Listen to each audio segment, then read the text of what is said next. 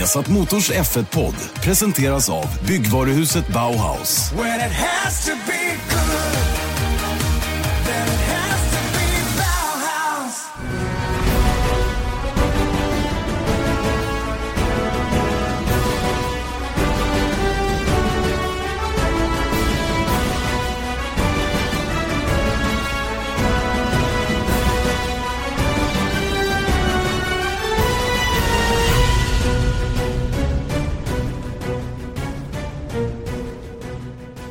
Otroligt varmt välkomna till Viasat Motors Formel 1-podd. Janne Blomqvist, Erik Stenborg sitter och laddar upp nu inför Kanadas Grand Prix. Eh, själv sitter jag i ett otroligt vackert rum faktiskt på Mallorca på mitt hotell. En liten finka utanför Calvia som ligger eh, strax, vad blir det då? Det blir eh, strax väster om Malaga, eller om Palma. Palma, härligt. Palma, Palma. Men mycket bra. också- Det har varit en god vecka. Ja, men ni kan också eh, notera nu vilket krispigt ljud jag har och vilket okrispigt ljud Janne har. Och det är första gången som ni hör att jag har bättre ljud än Janne. Nej, det får vi se. Jag kanske kan skruva till det vet du, när vi kommer till redigering så småningom. För jag är ändå tummen på avtryckaren så att säga. Jo, ja, du kan skruva ner mitt ljud kanske. Exakt, gör ditt fixa sämre. till. Ja, exakt. Eh, det är bra att du får eh, lite semester. Ja men faktiskt. Eh, Det gäller ju att klämma in de dagarna för vi går in i en otroligt intensiv period nu. Det är ju helt galet egentligen. Eh, dels har det ju varit tufft fram till nu och sen så klämmer man in den här veckan, drar till Montreal, ledigt en vecka och sen är det ju tre race på rad. Sen är det en vecka ledigt, sen är det två race på rad. Sen får vi semester. Det är alltså fem race på sex veckor. Mm. Det är den mest intensiva F1-perioden någonsin faktiskt. Det kan jag faktiskt tänka mig. Jag kan inte minnas att det har varit så här tidigare. Och det, jag menar, det är ju som det är. Det är inget att, att gnala över så. Men det är rätt intressant ändå hur vi tycker att det är att resa fram och tillbaka. Man kan tänka alla teamen då med allt som de har att göra emellan varje race också.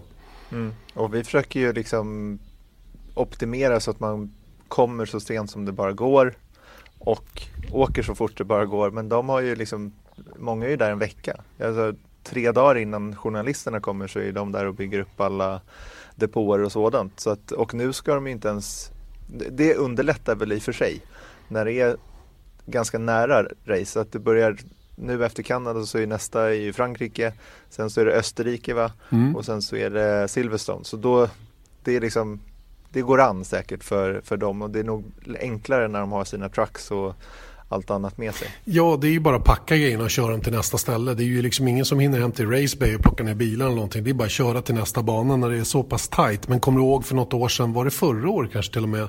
Eh, Vi åkte till Kanada, sen var det back-to-back Azerbaijan. Det var ju helt stört schema det också och väldigt konstigt logistiskt hur man hade lagt upp det den gången då. Men, men eh, ibland får det ju bli kompromisser som, som vi kanske inte vet bakgrunden till. Som gör att det blir som det blir. Mm. Ja, men det är faktiskt ganska häftigt. Man märker det när det är så himla Speciellt när man är på ett flyaway-race, typ Bahrain. Då är det ju, vet när man kommer på morgonen, allting är snyggt och fräscht och sånt där. Och sen så håller man på med racet på söndagen och sen så är det bara när målflaggen fallit och så går man ut i paddock igen och då är det liksom halvt nedplockat redan. Så det är ju otroligt små marginaler och man ska ju veta det också att det är en logistiskt underverk Formel 1 VM, speciellt de här äh, flyaway racen för då har de ju båtfrakt som går dit och medan något annat åker dit och sen så har de tre uppsättningar av det som är på olika ställen i världen och sen så och bara liksom och lagra alla de här grejerna. Jag menar det här är många, många, det är hundratals ton grejer som de skickar utöver bilarna då. Totalt sett ja, precis. Eh, Jag fick reda på att till exempel Sauber, för jag frågade nämligen Beat Sender hur det ligger till med det där. Är det fortfarande 30 ton utrustning ni skickar till varje tävling? Utav de som går flyaway då. Eh, där sa han att de hade faktiskt skalat ner det till 20 ton nu och börjat mer och skicka grejer som de kan avvara då med båt. Eh, och ha kanske ännu fler uppsättningar av det då, så att det kan gå åt olika håll då vid olika tillfällen. Så de grejerna som, som är här i Kanada, ja vad kan de ha varit innan? Shanghai kanske? Eller någonting sånt. Va? Och så har de i lugn och ro knatat över till, till Kanada då och så har man liksom haft det på plats när man väl kommer dit. Men bilar och sånt det flygs ju via de här hubbarna som vi har pratat om tidigare då, där man stuvar då i containrar och, och flyger iväg dem då till respektive ställe. Och det här är ju lite udda Kanadas Grand Prix som vi har nu närmast för det är bara ett. Det är, bara, det är bara ett enda race. De ska över Atlanten och sen tillbaka till Europa igen för en, en, en extremt e, intensiv period dessutom. Det ligger lite som en, som en katt bland hermelinerna där, Kanadas Grand Prix. Mm. Men det är ändå bra tycker jag att de inte sätter ihop Kanada och Austin till exempel, vilket hade logistiskt sett varit mycket bättre. Men just nu när de ska göra de här expansionsplanerna till Nordamerika, då är det ju viktigt då att de ligger isär så att säga. Även om den kontinenten är oerhört stor så är det ju, det är ju som olika länder, jag menar att flera race i Europa, de ligger nära varandra. så att eh, på ett sätt så, men jag tänker främst på tidsskillnaden. För det är ju svårt att titta och följa med i Formel 1 i Nordamerika, framförallt på västkusten. Eh, och då har man i alla fall utspritt någorlunda under säsongen att man kan se vissa race i, i eh, hygglig tid. Just det. Hur många gånger har du varit i Kanada? Två gånger har jag varit där. Och jag måste säga att eh, apropå att rekommendera ställen att åka till. Det är inte, så, det är inte som att ta bilen ner för autobahn till Hockenheim eh, i enkelhet. För det, är inte, det går inga direktflyg från Sverige vad jag vet till Montreal heller. Men det är ett toppenställe att vara på. Tycker jag också. Jag håller med. Eh, och det, det, är en relativt kort flight ändå. Att flyga över till östkusten är sju, sex, ja inte sex men sju, åtta timmar från en hubb i Europa då eftersom vi inte flyger direkt från Stockholm till, till Montreal. Men det är en helt okej okay resa och visst tidsomställningen är lite tuff någon dag sådär va? Men, men man grejer det också. Så att, Tittar man på flyga till ett race eh, så är faktiskt Montreal och Kanada ett av dem jag också brukar rekommendera väldigt varmt. För det är så god stämning i Montreal, håller du inte med om det? När de, det blir liksom racing, det andas racing på ett sätt som få andra städer kan erbjuda. Mm. Ja men det är häftigt hela liksom jag kommer ihåg på hotellet så hade de så här, vet vad hela rummet var tapetserat i målflaggor och sånt där och det här är ett vanligt hotell, det var inget racinghotell så det är, det är typiskt en sån där och banan ligger väldigt nära stan också så det är en typisk sån där man liksom inkorporerar stan i racet också. Sen så är väl Montreal, det är ju en stor stad men den är en liten storstad så att säga. Ehm, så, och jag tror vad gäller event och sånt där så är det här ändå ett väldigt stort event för en ganska liten storstad. Ja men visst sjutton är det så och det ser man ju på publiksiffrorna också i Montreal. Det är ju i allmänhet upp mot 300 000, kanske lite drygt det som kommer då de fyra dagarna som det är action där. Och det, det är ju trots att det inte är jättemycket annat än Formel 1 som kör på banan. De brukar ha Ferrari Challenge, de kör några historiska Formel Ford-lopp. Och sen vet jag att något år så hade man eh, Formula BMW eh, US, alltså den, det nordamerikanska mästerskapet i Formula BMW när den bilen fanns en gång i tiden. Så mm. det, det, är inte så att det är hysteriskt mycket typ Australien som sker och som underhåller publiken. Men på något sätt så vill alla ändå vara där. Och de är glada och pigga och det är gott om läktarplatser runt den här lite speciella banan också för den är väldigt utdragen ju. Mm. Och så är det tajt också i och med att den ligger på den här konstiga ön Ile Notre Dame så är ju hela liksom, du kommer ju nära banan, nästan Monaco nära banan. Och eh, jag menar det finns egentligen inget så här stort, eh, de bygger alltid upp sådana här F1 Village med alla shoppar och grejer som händer där. Men här finns det nästan ingen plats för det utan det är liksom bara små duttar överallt. Vilket gör att det blir, ja men det är bara god stämning tycker jag. Mm. Och liksom, jag gillar att vara i, i Nordamerika och jag kombinerade det sist jag var där med eh, tio dagar i i, um, nere i New York-området. Så det kan man göra också. Absolut. Det är nära, du kan åka tåg ner till, från Montreal till uh, New York och det tar väl ett par timmar bara. Mm. Min bästa upplevelse faktiskt var att det måste ha varit 2008 kan det ha varit ja. Då, då var det nämligen så att då gjorde vi ju, det här var en intressant resa. Vi gjorde ju eh, Montreal och sen skulle vi ju direkt då till Indianapolis efter det. För att, för att köra USAs Grand Prix. Kan det ha varit 2008? Det måste vara. Det var sista gången man körde Indianapolis tror jag. Och ehm, eh, vi, vi, vi, vi Ejes gamle gode vän som tyvärr inte finns i livet längre, Fred Opert, eh, skulle ju då plocka upp oss med bil efter Kanadas Grand Prix och sen skulle vi då köra genom Vermont hela vägen ner då till Falmouth. Eh, en liten stad på amerikanska östkusten och därifrån gick det en båt över till Martha's Vineyard det var någon kompis till Fred som skulle plocka upp oss där efter en natt på hotell, eller motell snarare, i Falmouth. Och sen båt över till Martha's Vineyard. Sen skulle vi få spendera tre dagar på, på vingården då innan vi Sen flög därifrån ner till LaGuardia i New York och sen LaGuardia till Indianapolis då för nästa race. Så det, hela den här trippen var så himla god. Att bara vara på Martha's Vineyard som vi var direkt efter Montreal var också himla cool innan vi då hamnade i Indianapolis som var ett annat väldigt klassiskt ställe. Det roliga med den här resan ner till Falmouth som vi skulle göra då efter Kanadas GP var ju att Eje var ju lite varm så han skulle byta kläder. Sätta på sig shorts och öppna bakluckan. Tar av sig sina långbrallor, sätter på sig shortsen, lägger ner långbrallorna i bakluckan och slår igen. Och i jeansen som han la ner i bakluckan låg bilnyckeln. Perfekt. Så att, eh, där stod vi. Och, eh, Kalling? Ja, nej han hade ju shortsen på sig va? men vi hade ingenting att starta bilen med, öppna bilen med överhuvudtaget. Och, och resan skulle precis börja och du vet man var trött efter loppet och hela den här grejen. Va? Där stod vi som tre idioter och hade ingen aning om hur vi skulle ta oss därifrån.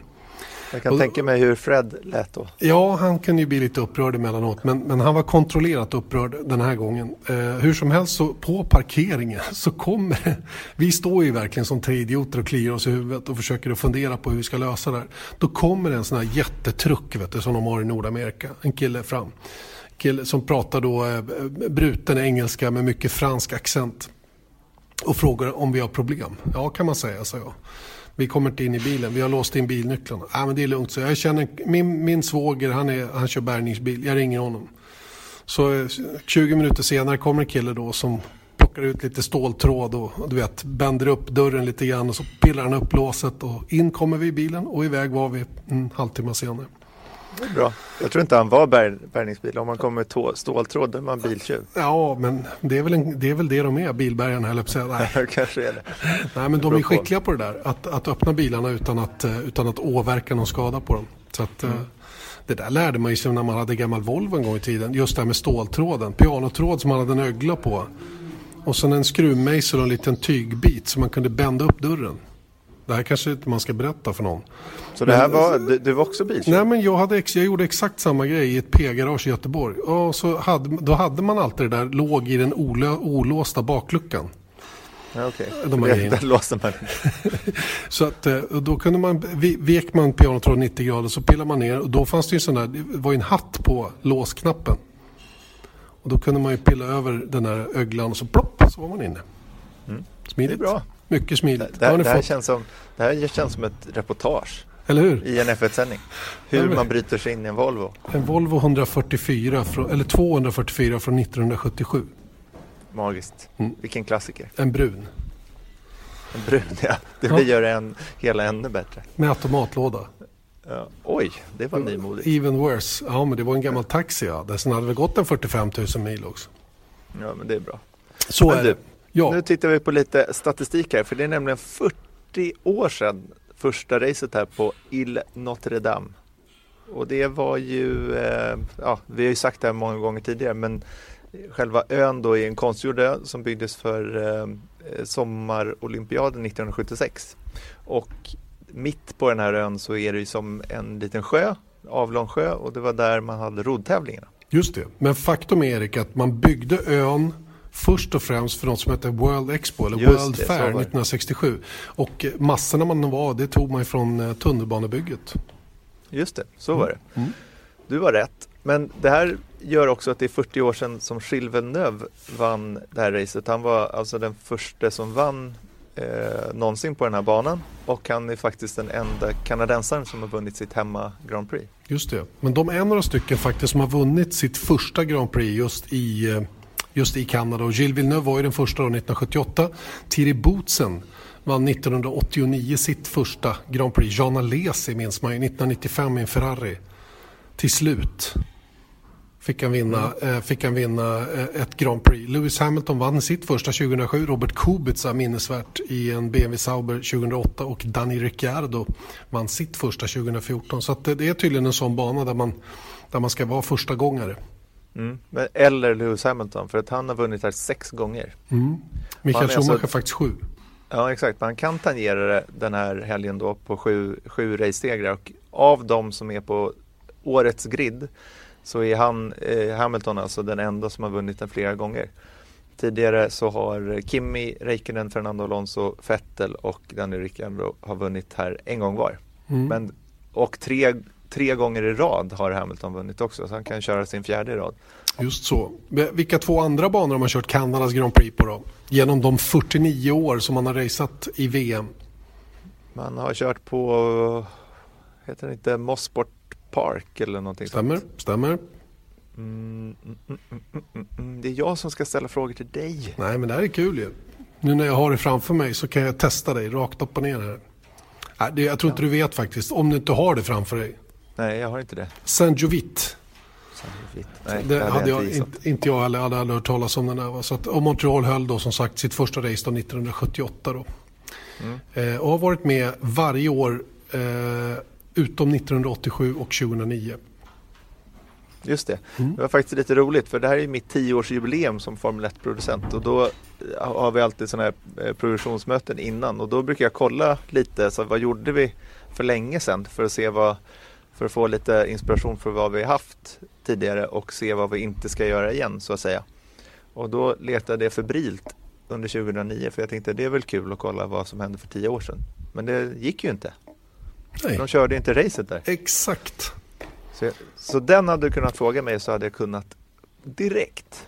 Och det finns en annan grej också med Montreal som gör det unikt och det är ju eh, faciliteterna där vi tv-kommentatorer sitter. Det är ju bland det ruffligaste som mm. har skådats i mannaminne och det är, tror jag, dess bättre sista året som vi kommer att använda det. Det är nämligen så att man eh, planerar en större ombyggnad av grejerna nu när man har förlängt sitt kontrakt fram till 2029 tror jag. Eh, racekontraktet då med Formel 1 för Kanadas Grand Prix och det innebär att man kan ta en större investering nu och bygga en ny depå och eh, ja, en depåbyggnad helt enkelt där mediacenter och kommentatorshytter och det kommer vara inkorporerade. Hoppas jag. De har faktiskt redan breddat det för vi får ju så ritningar från eh, Formula 1 Management för att se vad, vad, man ska vara och eh, hur det kommer se ut och där kan ni sätta era antenner och där kan ni göra det och där kan ni göra det. Och eh, då är den redan breddad. Jag tror att de har byggt någonting. Jag vet inte om det är, för normalt sett är det bara så här små plastbaracker som de ställer ut som för teamens hospitality. Det kan vara samma sak igen men jag tror att de har börjat bygga på någonting halvpermanent i alla fall. Mm. Vi får eh, skåda det när ni kommer fram. Absolut. Nej, men det är väldigt, väldigt speciella. Den här gamla tornet eller vad man ska kalla det på insidan. Precis när du kommer till The Wall of Champions det, vi ser den muren rakt ut från fönstret där vi sitter. Det är kanske 50 meter fram bara. Så rätt, man har rätt cool utblick där och det är hur häftigt som helst att stå och titta under, mm. eh, under de andra klasserna när de kör igenom där, den här passeringen. Den, den, det är faktiskt häftigt. Det enda som är krångligt är att ta sig till för man måste mm. gå en lång bit över någon bro och sen en lång bit tillbaka för att komma upp där. Om man inte kan snedda över banan och det kan vara det kan vara lite si och så med tillåtelsen att snedda över banan under pågående racehelg. Mm. Och jag är för van att springa runt de här banorna när jag väl är på plats och det gjorde jag senast jag var där. Och det här är alltså Monaco smalt. Kanadas, eh, ja, Circuit Villeneuve. Det är så smalt alltså. Så att man blir helt stressad. Och här kan man, det finns ju avåkningszoner till exempel nere i, i hårnålen och på vissa ställen och jag menar kurva 1 och 2 där är det ganska gott om plats. Men på vissa ställen så är det bara mur. Det är mm. liksom en halv stadsbana. Det är ganska lik faktiskt rent eh, utseendemässigt eller vad man ska säga när, när man är på banan som i Melbourne faktiskt. Ja, just det. Det är bara en liten grässträng och sen är det betong som man smäller i då om det skulle hända någonting. Och det har vi ju fått bevis på ganska många gånger att gör man ett misstag på den här banan då, då har man sällan några marginaler. Ni vet ju hur man kommer i första chikanen, utgången där där brukar man kunna få in kanske en, en, eh, en, mindre sedelbunt mellan däcket och muren när de passerar ut där. Och minsta lilla överstyrning där så smäller man i och det är rätt ofta som man hör förarna att säga då att vi, jag var emot lite grann. Va? Och det, och det blir mm. kanske en liten fälgskada eller vad det nu kan vara om det inte blir värre än så. Mm. Ja, det är en del som har. Det är därför den heter Ball of Champions trots allt. Just den ja, men det finns ju många andra chikaner igenom där det också kan smälla som bara den. Mm. Eh, sen har vi ju en kanadensare också eh, som är numera kollega till oss, världsmästare i Formel 1 1997. Eh, Jacques Villeneuve, otroligt speciell person på alla sätt och vis, väldigt frispråkig. Eh, kanske lite för frispråkig för vissa. Han blev ju till och med utslängd från Williams där han inte fick hänga kvar längre efter att ha kritiserat landsmannen Lance Stroll lite för hårt Eh, han tyckte Lance Stroll var en, en, en veritabel sopa, more or less. Mm. Och det där mm. gillar ju naturligtvis inte Williams som sparkade ut honom då, trots att det var där han blev världsmästare. Mm. Ja, men han har ju för vana att uh, göra sig ovänner och jag tror nästan att mycket av det Jacques Villeneuve säger i media är för att han vill. Han gillar, på något sätt så känns han som en sån person som vill skapa rabalder runt omkring sig för han tycker det är lite kul. Det är min liksom, jag känner inte honom, jag träffade honom några gånger men det är min liksom magkänsla runt honom. Och eh, apropå att såga en förare så var det faktiskt eh, våra danska kollegor som hade frågat honom om eh, vad han tyckte om Kevin Magnussen och då de, de gick runt och frågade som vi brukar göra ibland också med du vet eh, Coulthard och Brundle och alla dem. Och så vad, vad, är din uppfattning om Kevin Magnussen och alla var ju väldigt hövliga de vet ju att det är dansk tv också. Eh, men inte Jacques Villeneuve om jag säger så. Han sa ju att bara nej men eh, han är som eh, den där personen i klassen som alla bara hatar. Uh, ingen, vill liksom, ingen gillar Kevin Magnussen för att han, han, han, är, han är en idiot. Han är bara så här. Och då så var det så här. Det fanns väl något litet flyktigt rykte om att Kevin skulle kunna vara aktuell för uh, Ferrari då.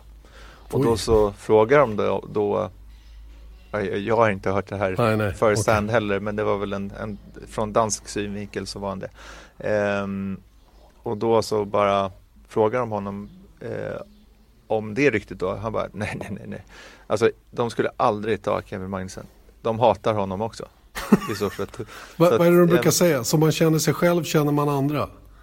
Ja, ungefär. Jag tror att det är ungefär så. det låter som att Jacques Villeneuve också var killen som ingen tyckte om i klassen. Nej, jag tror att han var väldigt svår. Man vet ju hur, han gjorde det som ett comeback-försök med Sauber. Eh, när var det? 2000? 20, 2000 förut. Ja. Och då vet man ju att han, han körde ett antal race och sen så helt plötsligt så åkte han ur bilen och så, då fick Kubica chansen. Tror jag.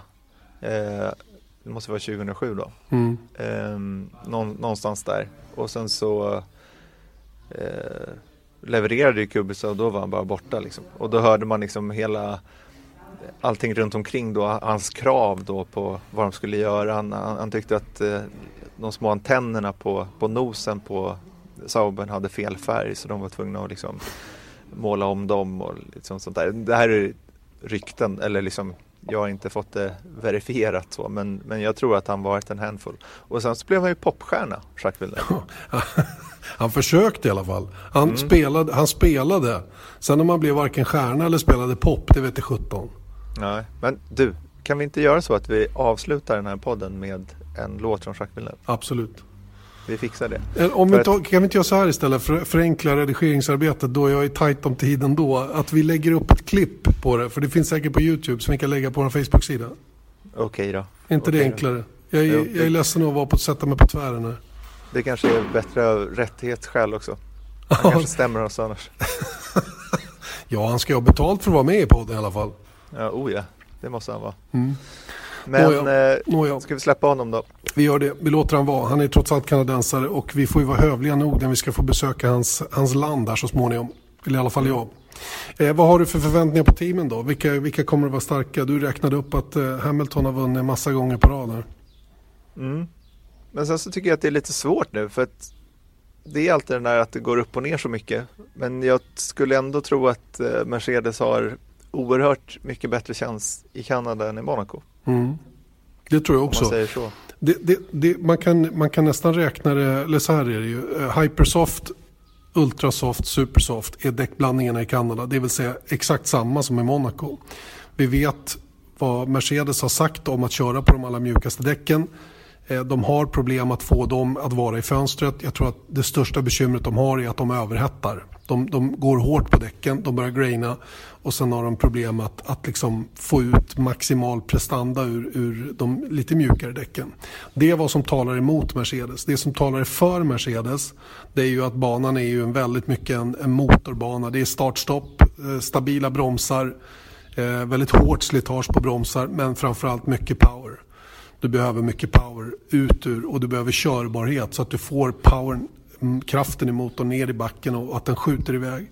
Du behöver ju naturligtvis bra balans i kurvorna också för att så snabbt som möjligt komma på gas och använda all den här extra effekten som du har. Och det är där skillnaden mellan Mercedes och deras kundteam ligger till exempel.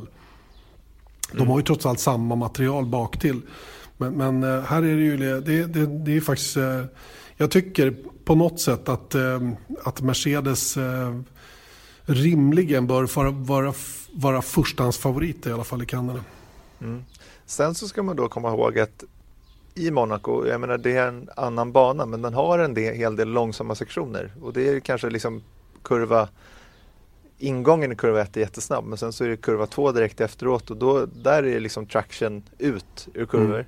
Mm. Och sen så även på i hårnålen som är ju jättelångsam. Och därefter kommer ju den väldigt långa rakan och där är ju en av omkörningsmöjligheterna också.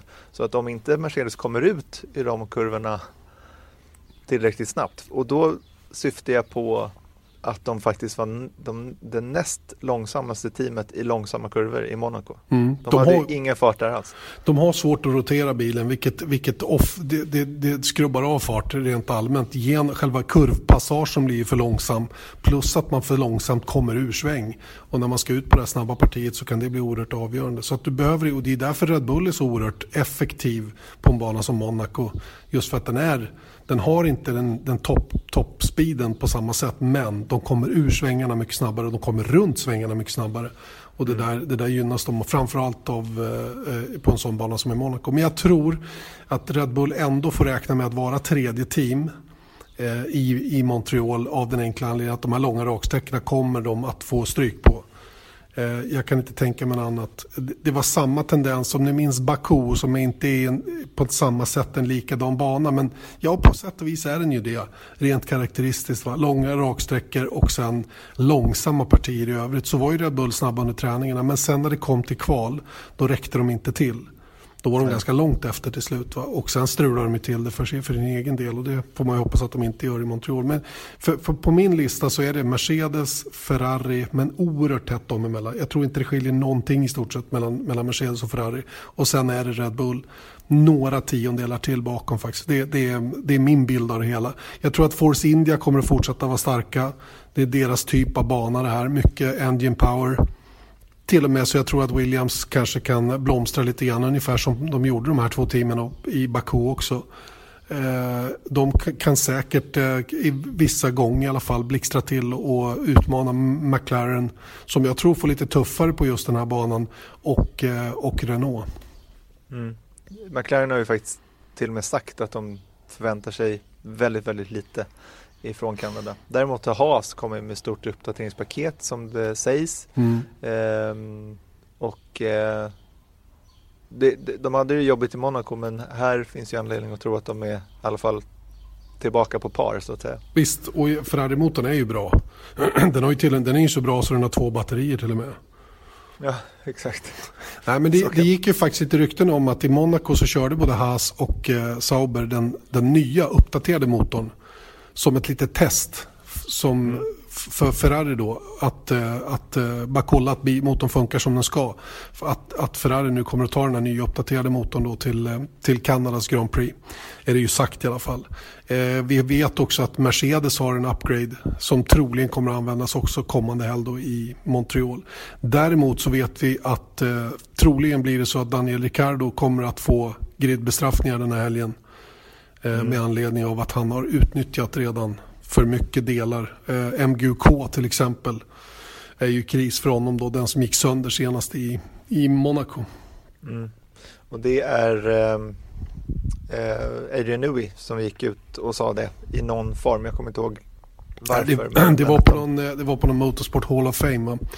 Någon gala som han var på så vart han intervjuad utav, utav Reuters och till Reuters sa han då att for sure it's gonna be a penalty sa han. Mm. Uh, the, the, K, som han uttryckte det då, är ju paj. Den, den mm. menar ju Renault att den, den, den, var trasig, men det är inte säkert att den är trasig forever, utan den kanske går att återanvända. Mm. Sen var det ju också frågan om Energy Store, det vill säga batteripacket, hade tagit skada, det som hände i Monaco senast också. Så att, äh, det, är, det är frågetecken där kring Daniel Ricardos Renault-motor. Men äh, för, vi kan förvänta oss bestraffning i alla fall. Ja, och tar han en ny MGU MGUK, då blir det ju automatiskt 10 platser. Mm. Och skulle han ta Control Electronics till exempel eller Energy Store då blir det fem till mm. per grej Visst. då. Så då, Visst. jag menar, då är han sist. redan Ja, exakt och då kanske man redan jag menar rent, det kommer ju komma tak taktiska byten och det har vi sett tidigare också. Visst Erik, visst är det så. Men nytt för i år är att du får aldrig ha mer än tre motorer i cirkulation. och det betyder ju att tar du in en helt ny motor, vilket man kan tänkas göra då för Ricardo den här helgen. Eftersom man ändå räknar med att han kommer starta längst bak. så kommer en att försvinna i andra änden. Så du kan bara ha tre funk funktionella motorpaket igång samtidigt. Det är mm. viktigt att komma ihåg bara när det gäller just taktiska byten. Absolut, men då byter man en sak. Jag, jag menar då att det känns som att incitamentet då för att byter man en sak som resulterar i tio platsers nedflyttning, då kanske man tar resten också. Resten också ja. bara för att få in en Så helt nytt. Ja, och då, och då har du ju möjlighet att ta kanske en sen, den senaste versionen av Renault motor. För det sägs ju att de också har en ny uppdaterad motor på gång. Och, och, men det var däremot frågetecken om den skulle bli aktuell för Red Bull just den här helgen då, för att det inte passar deras planer riktigt då. Eh, och, då, och då kan det ju vara ett gyllene tillfälle att plocka in den då i, i, i Ricardos bil och framförallt eftersom han ligger bäst till i mästerskapet också. Visst, den här tävlingen är ju körd för hans del, men jag menar Jenson Button vann 2011 från, från att ha varit tvärsist och, och vad var det, fem eller sex depåstopp, så att, eh, omöjligt är det ju inte. Och regn är det ju faktiskt på prognosen till, till söndag. Mm. Dock idag kollade jag på eh, prognosen och då står det 10% chans för regn. Äh. Vem tror på prognoser? Ja, inte jag. Jag, jag tror, jag tror på regn. Ja, In, inte så mycket som 2011 dock, för det klarar jag inte. Nej, det tar lite lång tid. Satt vi fem timmar och tuggade. Vi har flyg hem på söndag natt där också, så det, det går inte. Nej. Så det, ja, får, det är bra. Det får vara lite lagom. Du, när Tror vi ändå... du på vad du vill. Ja, jag gör det. du, när vi ändå pratar Daniel Ricciardo eh, så blir ju hans framtid eh, ännu mer intressant nu då. Just med anledning av att eh, han, han går väldigt starkt i mästerskapet. Vann i Monaco senast och eh, det, det, det är rimligt att tro att han eh, eh, eh värderar sina alternativ inför 2019 då, i och med att hans kontrakt löper ut efter den här säsongen. Och det har pratats om Ferrari, eh, det har pratats om Mercedes och det pratas om att stanna kvar i Red Bull. Vad tror du är det mest troliga scenariot nu? Ja, såklart jättesvårt att svara på, men om man tänker efter på det här lite grann så är det ju så att jag menar andra förare har i slutändan inte så mycket att säga till om, tror jag, i vad gäller förarkombinationer så att säga i ett team. Men jag tror ytterst starkt på att Sebastian Vettel hemskt gärna har kvar Kimi Räikkönen det har han tidigare, tidigare uttryckt i alla fall och nu när Kimi Räikkönen ändå har lyft sig så finns det ju ändå jag menar, möjlighet för eh, Ferrari att liksom motivera på det sättet att jag menar Kimi kör ju bättre i år än vad han gjorde i fjol anser jag. Eh, och jag tror kanske inte att eh, Ferrari är speciellt eh, troligt att de stoppar in Leclerc redan till nästa år.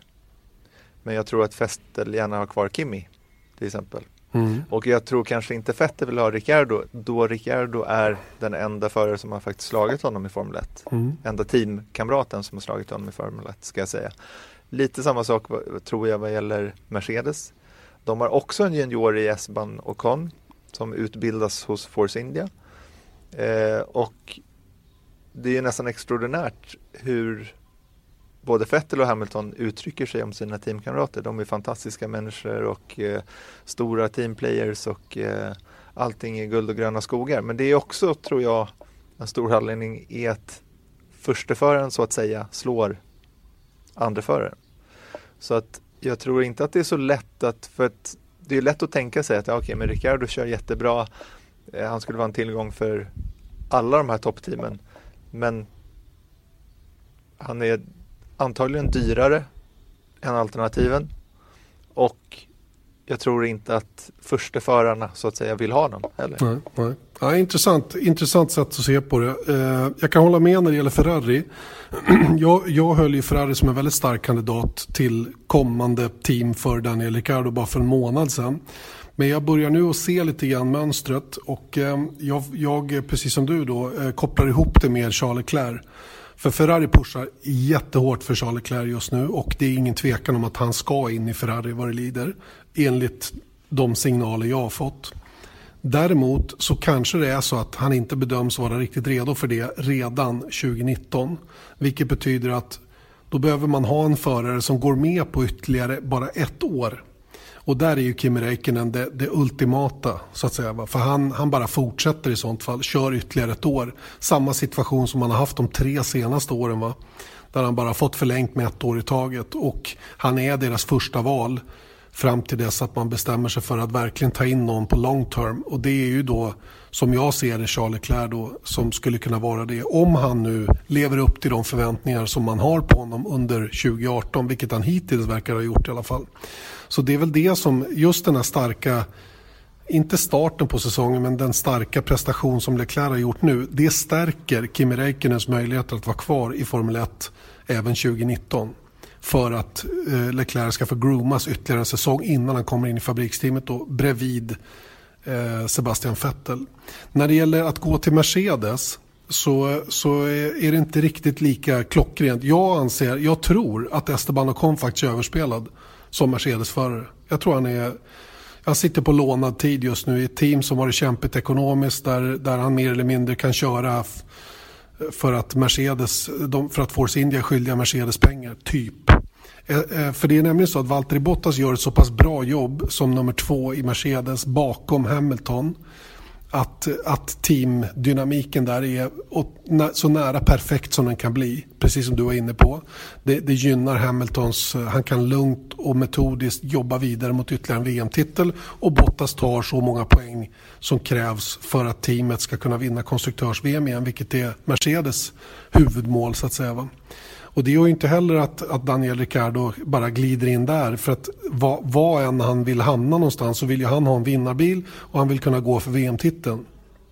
Och det blir inte så lätt med vare sig Vettel eller Lewis Hamilton som teamkamrater. Och då, och då lutar det kanske mer åt att han ska stanna kvar och vara nummer ett i Red Bull. Men vilka, vilka, vilken försäkran på att han blir nummer ett i Red Bull har han då med tanke på att Max Verstappen har förlängt sitt kontrakt fram till slutet på 2020. Eh, det är stor osäkerhet kring hur motorpaketet kommer att se ut framöver. Visst, de har vunnit två race i år med Red Bull-bilen. Men, men, så att just nu så börjar det bli lite så här, det är lite så här, eh, det är en svår situation ändå för hans management att bestämma vilken väg som är den, den rätta att gå till. Och eh, jag tror inte att pengarna, lönen så att säga kommer att avgöra för han tjänar tillräckligt som det är idag. Han har gott om stålar så att säga. Va? Så att det, det, jag vet inte riktigt hur han ska göra i det här läget. Det, och, och, vad som är möjligt att göra i det här läget. Men det kanske är så att Red Bull är den enda möjlig, möjligheten som blir kvar. Inte enda möjligheten, men jag tror att en stor sak har det här med Honda. Att om han vet att Honda kommer in och eh, han behöver nog se lite hur det går för Toro Rosso och sådant. Jag tror kanske att det är därför att han har har han dragit på beslutet så att säga.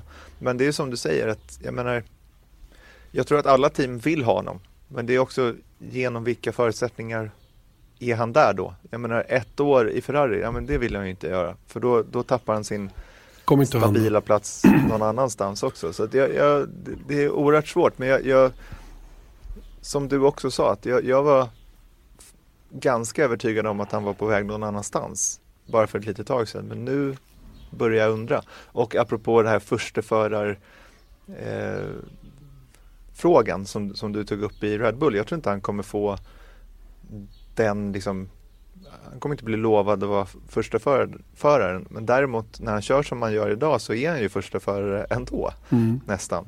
I varje fall jämfört med Verstappen, hur han har hanterat saker och ting i år. Så är det. Så är det verkligen. Nej, jag tror inte heller att man blir lovad någon första förra status på det sättet. De är ju väldigt noga med att, att, eh, att berätta att de ger båda förarna lika status och hela den grejen. Och jag menar, är det någon som är stark marketingnamn så är det ju Max Verstappen och det vet ju Red Bull. Därför mm. så är det viktigt för dem att, att behålla honom kvar i teamet så som situationen är. Trots att han inte är i närheten av att vara på sin bästa kapacitet just nu. Då. Nej, jag, jag, är inte, jag är inte avundsjuk på Ricardo. Jag, jag är klart att jag är avundsjuk på Ricardo. Men det är inte så lätt situation som han står inför just nu med vad han ska ta vägen. Jag tror att han är vrålsugen på att köra i Ferrari. Mm. Supersugen. Men om de bara erbjuder ett år, då är det out of the window. Det går ju inte. Mm. Och är det så att Merca då överväger att ta in Daniel Ricardo ifall att eh, Lewis Hamilton bestämmer sig för att kasta in handduken här det kan ju också bli en rätt så speciell situation minst sagt. Och, och, men det gäller ju liksom att få rätt villkor när man väl går dit. Mm. Sen ska man ju komma ihåg det att vi står i det här fallet väldigt mycket på utsidan och tittar in. Han har ju säkert en mycket mer tydlig plan och en tydlig, liksom, han känner till fler variabler än vad vi gör. Och då kanske det är ganska, han kanske bara har två val. Det kanske är clear cut. och väntar på det. Exakt. Ja men exakt, så det, mm. det är ju Ja, som sagt, det, det är åtminstone väldigt kul att spekulera i det. För Oj, men det är som det... du säger så är det inte en lätt situation. Verkligen inte, raka motsatsen. Så jag tycker vi släpper det nu och pratar stora hjul istället. Ja, men jag tycker vi sparar stora hjul för nu kan vi prata lite om Förstappen indirekt. Ja, För att jag såg eh, efter Monaco så släppte Nico Rosberg har ju sin egen Youtube-kanal som eh, blir bättre och bättre. Sen så kanske den inte är 100% i mitt tycke alla dagar i veckan. Säg tv-mannen Erik Stenborg. Precis, och jag får väl uttala mig i frågan tycker absolut, jag. Men absolut. Eh, då under Monacos Grand Prix så gjorde de en intervju. Det var Martin Brundle som intervjuade Nico och Keke Rosberg. Och det var ju nästan första gången som jag hört Keke Rosberg i en engelskspråkig intervju på väldigt, väldigt länge. För tio, tio år sedan enligt egen uppgift. Mm.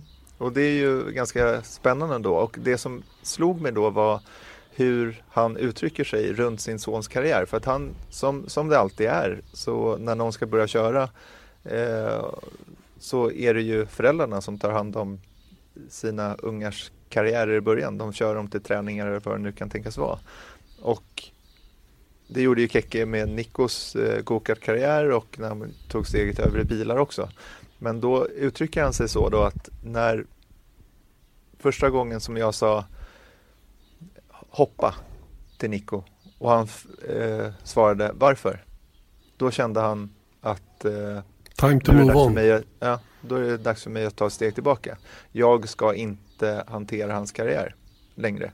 Utan jag lämnar över det till någon annan. Och då ska man komma ihåg att Gekke var ändå manager åt väldigt många framstående förare vid den här tiden. Så han hade ju kompetensen så att säga. Det var ingen så här första gångs hobbynivå eh, Tvärtom.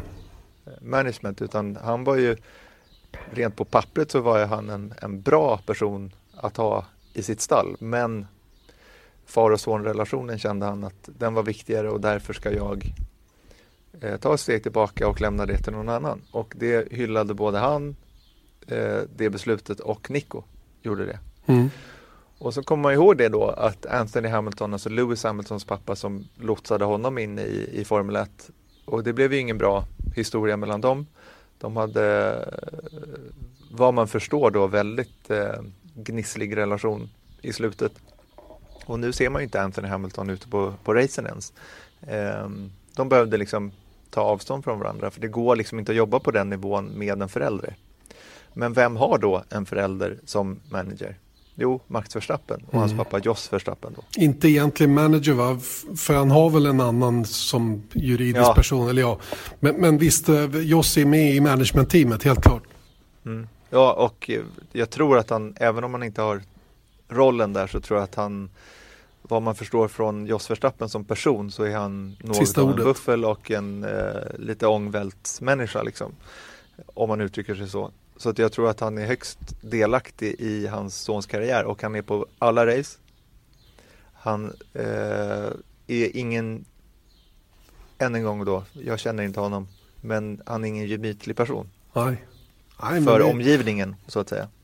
Nej, verkligen inte. Va? Och jag undrar om inte det också är, för det är väl dit du vill komma, att det kanske är dags för Jos Verstappen att backa ner lite grann nu med anledning av hur sonens, sonens karriär går just nu eller hur han kör på banan. Han kanske behöver någon annan input än just pappas för att komma på spåret igen. För det känns som att han har eh, derailat lite här.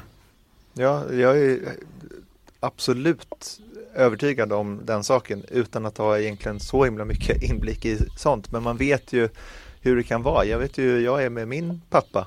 Vi har en jättegod relation men jag vet inte om vi skulle må bäst av att jobba ihop. Oavsett vad det var vi höll på med och speciellt inte på Formel 1-nivå. Nej. Förstår du?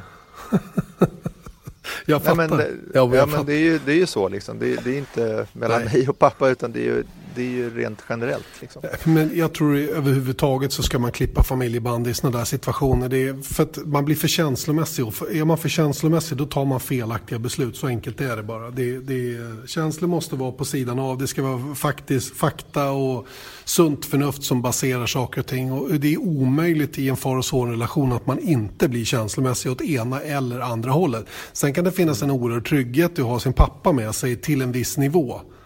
Mm. Självklart, det fattar jag också. Det är därför många racingfarsor är med en bit upp men sen försvinner åt sidan. Och det ska de också göra. Det där har vi pratat om tidigare och jag varit ganska tydlig med att det där just familjeinblandning och det gäller vilken sport man än håller på med. Att ha sin farsa som tränare det är ju katastrof. Mm. Det, det, det, går inte och det blir inte bra åt något håll. Liksom. Så det är bra upp till när man är 12-13 år. Sen tack och sen går man mm. vidare. Mm. Sen så har vi Carlos Sainz Ja. Eh, båda Carlos Sainz. Eh, han är ju med väldigt mycket på, på banorna men han har ju vad jag förstår då tagit ett väldigt tydligt steg tillbaka. Han har ingenting med liksom, det som händer på banan att göra utan han är bara där för att han tycker det är kul och, och stödja sin son. Och jag menar till och med när de gångerna jag frågat honom om en intervju om vad han tycker och tänker om saker så har han eh, snällt, eh, vänligt men bestämt tackat nej. För att han vill inte liksom ens uttala sig om sin son eller någon annan. Och det är Vi, precis vad Kekke har gjort. Exakt, jag tänkte säga. Det var ju det Kekke sa. Att jag, jag kan inte stå här och prata om min son. Jag får ju liksom, det, det blir tokigt va. Det, det får någon annan göra. Och, det, och jag håller helt med om det. Det är rätt, det är rätt analys av läget som, som både Kekke och Carlos Sainz har gjort då, i det avseendet. Mm. Sen så är Jos Verstappens inblandning i sin sons karriär, det är väl inte hela historien varför det har gått lite knackigt på sistone. Men jag, jag tror inte att det hjälper Nej. heller.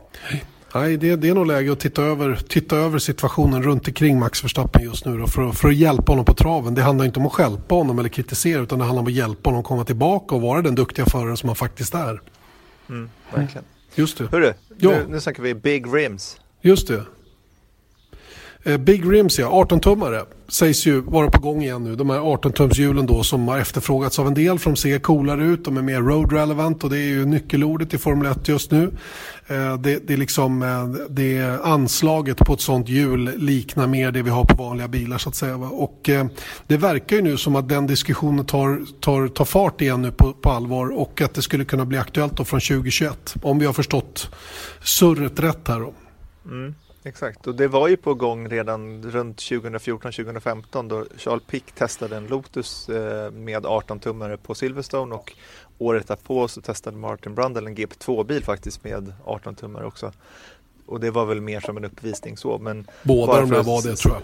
Ja, lite, eh, vad ska man säga, propaganda för Pirelli. Mm. För Pirelli är ju väldigt sugna på att det ska bli 18-tummare för att det är mer relevant till det de håller på med eh, framförallt och det är ju premiumdäck till, eh, för vanliga bilar. 18 tum och större. Som är till Exakt. vanliga bilar. Precis. Nej, men jag har väl inga egentligen, jag har ingen principiell motstånd mot 18-tummare. Det är väl fine. Jag menar titta, det funkar ju alldeles utmärkt på en sportvagn. Varför skulle det inte funka på en Formel 1-bil? Anledningen, där har vi dragit många gånger också, till att man kör 13-tummare fortfarande. Det är ju för att hjulen idag så som de fungerar blir en väldigt stor del av bilens fjädring. Och att ändra på det hela det konceptet skulle vara väldigt dyrbart för teamen och det är därför man har stretat emot så länge som man har gjort. Eh, men nu får man gyllene chans att bygga in det här då till 2021 genom en större reglementsförändring. Men om jag har förstått det hela rätt så finns det ett visst förbehåll och det är ju att den här, det här föreslagna eh, eh, vad heter det då, eh, aktiva fjädringen då, som ska vara standardiserad, det vill säga samma på alla bilar, skulle då vara en förutsättning för att 18 tums hjul skulle kunna bli aktuella i Formel 1. Och det låter ju rimligt på alla sätt och vis.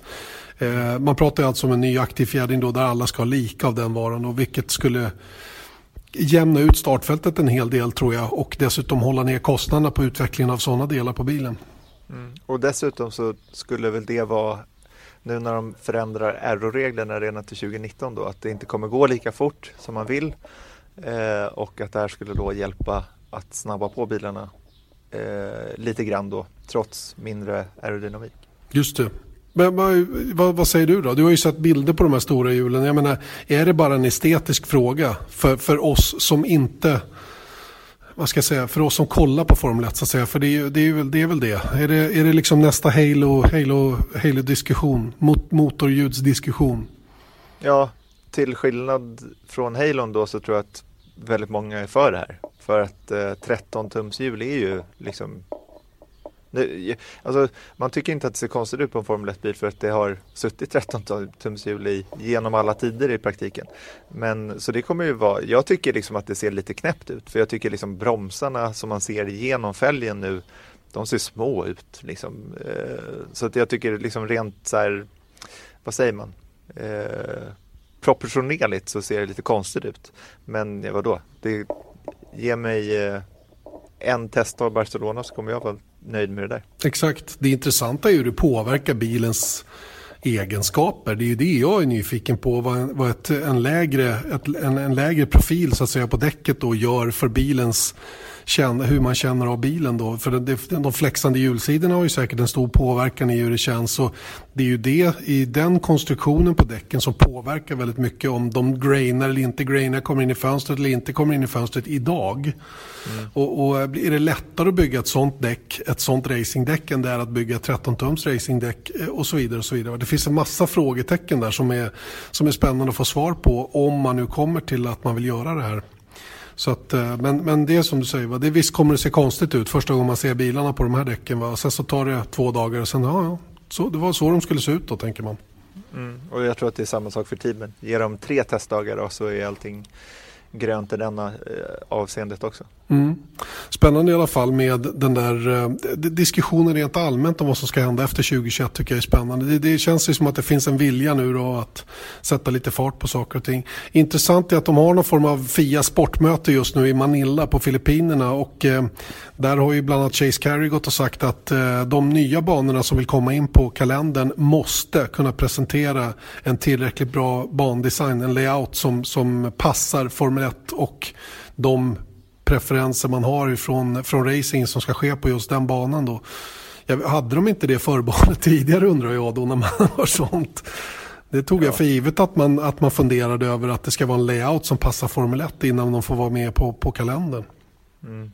Men det tror jag, det är väl, du vet, propaganda igen, liksom ja. lite positionera sig och sånt. Så man ska nog sålla lite i vad som händer i de här alla sådana här möten egentligen. Men jag tror, eller alla uttalanden som kommer från alla möten i Formel 1 egentligen. Men mm. vår ut, vi har ju en utsänd person där. Dieter Renken är på plats i Manila just, just nu. Så det ska bli spännande att höra vad han kan rapportera därifrån just i en det. kommande podd. Den kommer vi kanske att kunna göra i samband med Frankrike eller möjligen Österrikes Grand Prix.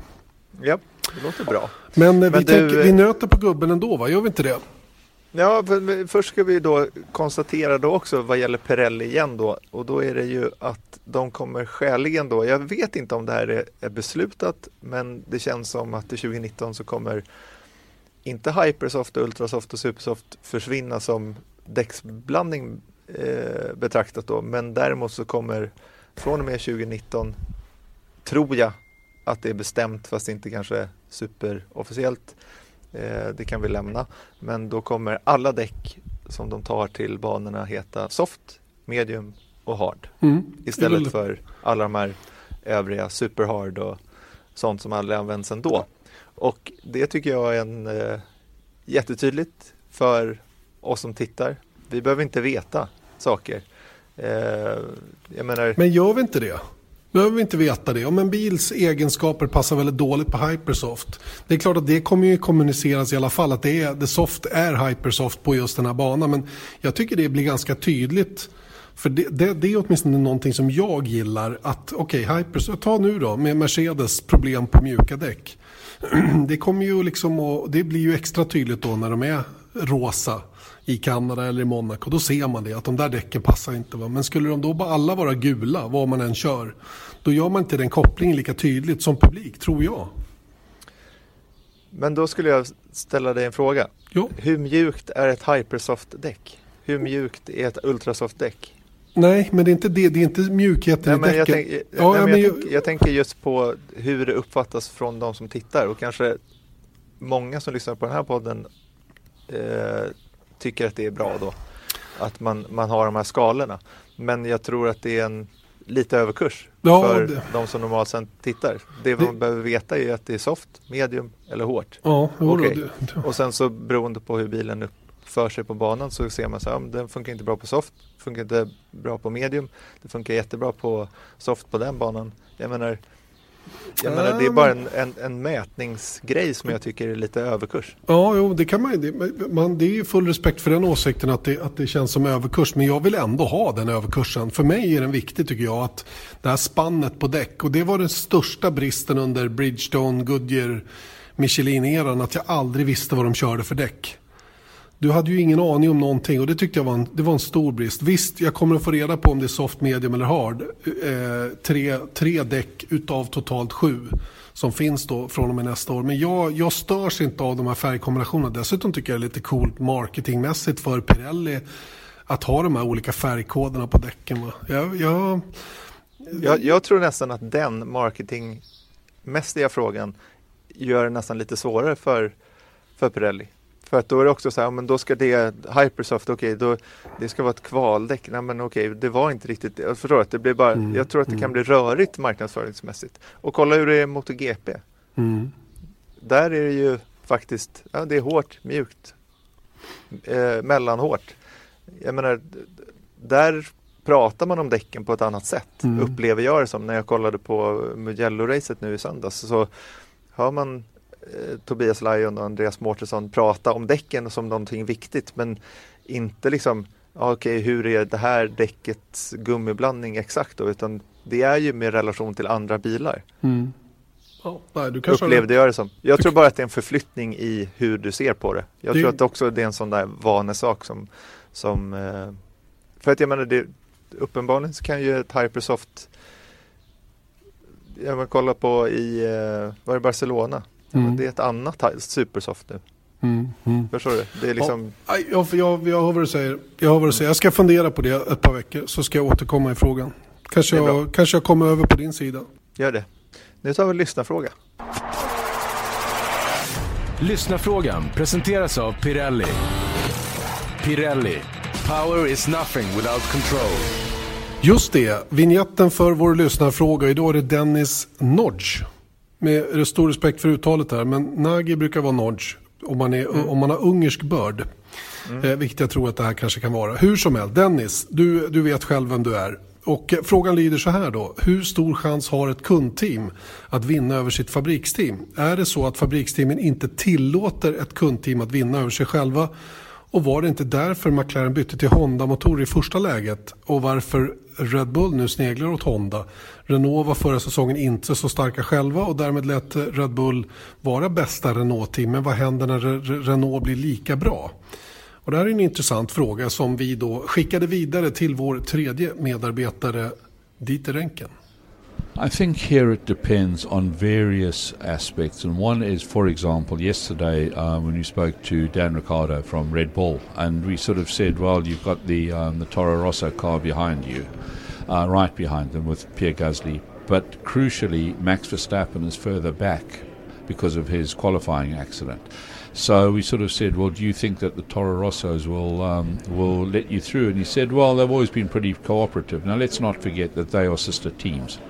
So I think that there is an element of cooperation. I don't believe it's just gifting, moving over and waving somebody through. I mean, we, we're talking about race drivers. and We're also talking about teams where every point is valuable because it decides how much money you get at the end of the year. But equally, there, there is, of course, the danger. You could have a situation where, for example, Force India could be challenging Mercedes for the lead at a particular race. Haas could be challenging Ferrari. Red Bull could be challenging Renault. There is this um, situation where you could have a customer team challenging the engine supplying team for the champion for the lead in, in a race or Grand Prix win. Um, would they allow them? Well, first of all, I think it would be very difficult for the supplier to block that team because once they're out there racing, you know, it goes way beyond telling the team boss to tell his driver to slow down. The driver may not do it. Um, but secondly, there is this regulation which was introduced for this year where um, all engines have to be to the same specification and that all teams have got to have the same operating modes. So, um, from that perspective, I think we have far more equality. I can't foresee a situation where a customer team will not be allowed to win, um, uh, be forbidden from winning by the supplying team because that's race fixing. Yeah, yeah. Um, it's a team order thing is different. That's internal. That's between the two cars belonging to that team. But actually forbidding a team to win is a completely different story, and that's actually race fixing. And there are people that bet big money on the outcome of races. So I think that there'd be an awful lot of legal ramifications. Of course, there may be unwritten agreements. There might, may be a situation where um, uh, supplier A says to its um, its customer team, "By the way, when we ask you to move across, you do, but we will then compensate you." As we've had with drivers sometimes. I know of situations where a driver has been asked to move aside for his teammate, but he's been paid the bonus money as though he'd won it. There could be some form of agreement between the supplier and the customer team, whereby if they're asked to move across, that the supplier would then compensate that team by way of financial or whatever the case may be. Um, but I really believe that the, the chance of that happening are few and far between and it would have to be done in such a way that there can't be any legal ramifications. Yeah, and I remember one of those things now. It's a 10 year anniversary. You know what I'm thinking of? Of uh, Crashgate. Yeah. Yes, and of course, but that was within the team, and that was race fixing, but that was within the team. But it was interesting, actually, in Thursday's press conference, I said to Fernando Alonso, um, does he really believe that the car that he has at the moment, the McLaren Renault, can finish on the podium? And uh, he said yes. He said in 2008 I had a poor car and I won two races, and of course one of them was Crashgate. Yeah, yeah, so yeah. to him that was a win. You know, we all know different, but to him that was a win. It's prescribed now, so it's it's, it's on the trophy. Long. It's there. It's in the history books. He views it as a win, regardless of how it came. Yeah. We'll see if uh, if Renault does a like an anniversary thing in Singapore. Yeah, we can. Go, that would be interesting. yeah. I wonder whether they'll invite Nelson Piquet as guest of honor. Yeah, probably. Ja, det var Dieter Enkens syn på det hela då som svar på Dennis fråga här om eh, kundteamens chanser att vinna över fabriksteamen. Och, och Erik, eh, i Monaco så såg vi ganska tydligt vad som händer när ett kundteam blir kappkört av ett fabriksteam. Mm. Det var nämligen när eh, Lewis Hamilton gick i depå och hamnade bakom Esteban Ocon och då var det ganska kul i er kommentering så bara oj, oj, oj nu, nu blir det väldigt jobbigt för Hamilton. Vilket klantigt eh, tajmat depåstopp. Att, att de inte såg att han skulle hamna bakom eh, Force India. Och i typ den sekunden så bara whoop, släppte han om mm. eh, Hamilton ut ur tunneln var det va? Ja, det var det. det var lekande lätt, ja. inga problem. Man såg var lojaliteten låg så att säga. Precis, va? Och, och, eh, man konstaterar ju snabbt då, det sa ju, det sa ju Esteban Ocon i en intervju vi sände bara för inte så länge sedan, att han har kontrakt med Mercedes. Mm. Och då blir det ju ännu mer liksom fånigt att se det där. Det, det, tar ju lite udden av det sportsliga faktiskt. För det där var ju ett väldigt avgörande läge för Lewis Hamilton. För hade mm. han fastnat bakom Ocon där, då hade han ju inte hamnat på pallen. Definitivt inte. Va? Det hade kunnat bli sämre än så om, om det hade velat sig riktigt illa. Va? Så, att, så att, nej, det där tycker jag är, sånt där gillar inte jag. Det, det måste jag säga. Det, men det, det blir ju också tydligt då i en sån här frågeställning om ett kundteam får slå ett fabriksteam. Vi hade vi inte Sauber som låg och jagade på, på eh, Sergio Perez, var det 2012 det, i Malaysia när han låg och jagade på eh, på Ferraris Fernando Alonso då när Sauber körde Ferrari-motorer och det såg ut som om Perez skulle kunna utmana för segern till och med den gången. Och då var det mycket snack om att de inte fick vinna. Mm. Och det är klart att det är väl inte så roligt för en fabrikant att eh, att få stryk av ett kundteam. Men, men är det så så är det så. Jag hoppas verkligen att det får vara så också. Jag tror att det är så, för jag tror att i långa loppet så kommer fabriksteamen vinna över sina kundteam ändå. Mm.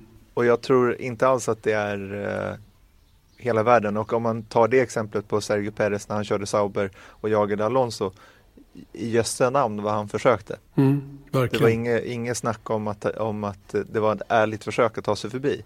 Eh, nu lyckades inte det, men det var ju en magisk fight.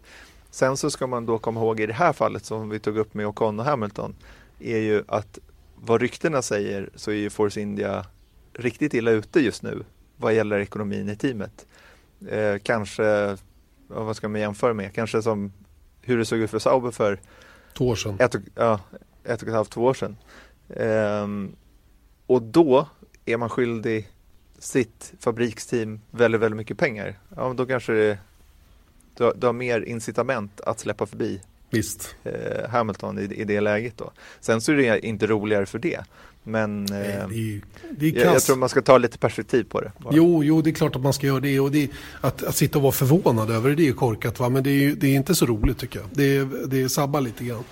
Jag har ju annars varit ganska sådär, okej, ja det är sånt som händer i Formel 1 och, och teamorder framförallt, det existerar i Formel 1 och det har jag aldrig haft några större problem med, även om det inte är jättekul alla gånger det heller. Men när det är teamorder över teamgränserna, då blir det, då blir det lite, då går det för långt tycker jag. Mm, mm. Jo men eh, absolut. Sen så har det nog existerat i Formel 1 tidigare också, det vet vi ju. Men jag menar, jag tror att var inte, låg inte hasbilarna före en Ferrari i Australien till exempel. Men det är också, det är ju svårt att kontrollera. Jag menar, om det är så att, eh, och sen så har man en bil emellan, då kan ju inte släppa förbi två bilar. Alltså Nej. hasbilen som ligger framför Räikkönen till exempel släpper inte förbi två bilar för att släppa förbi Räikkönen.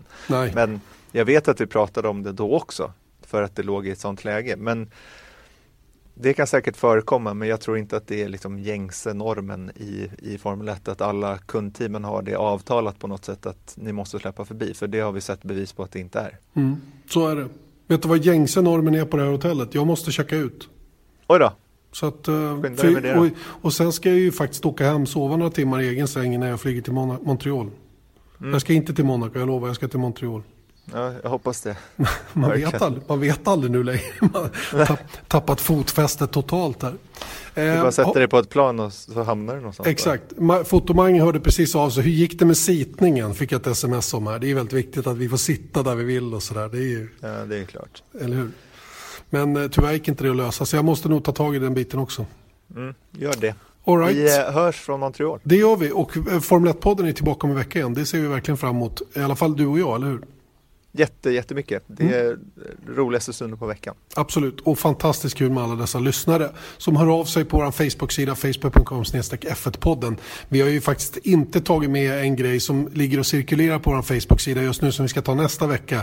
Det är nämligen det här med memorabilia och grejer som man har kopplat till Formel 1. Fortsätt att ös in bilder på vad ni har där hemma så ska vi dela med oss av vad vi har. Lite tydligare också i nästa avsnitt. Jättebra. Alright, ha det gott så länge. Hej då! Hej hej. Vesat Motors F1-podd presenterades av byggvaruhuset Bauhaus.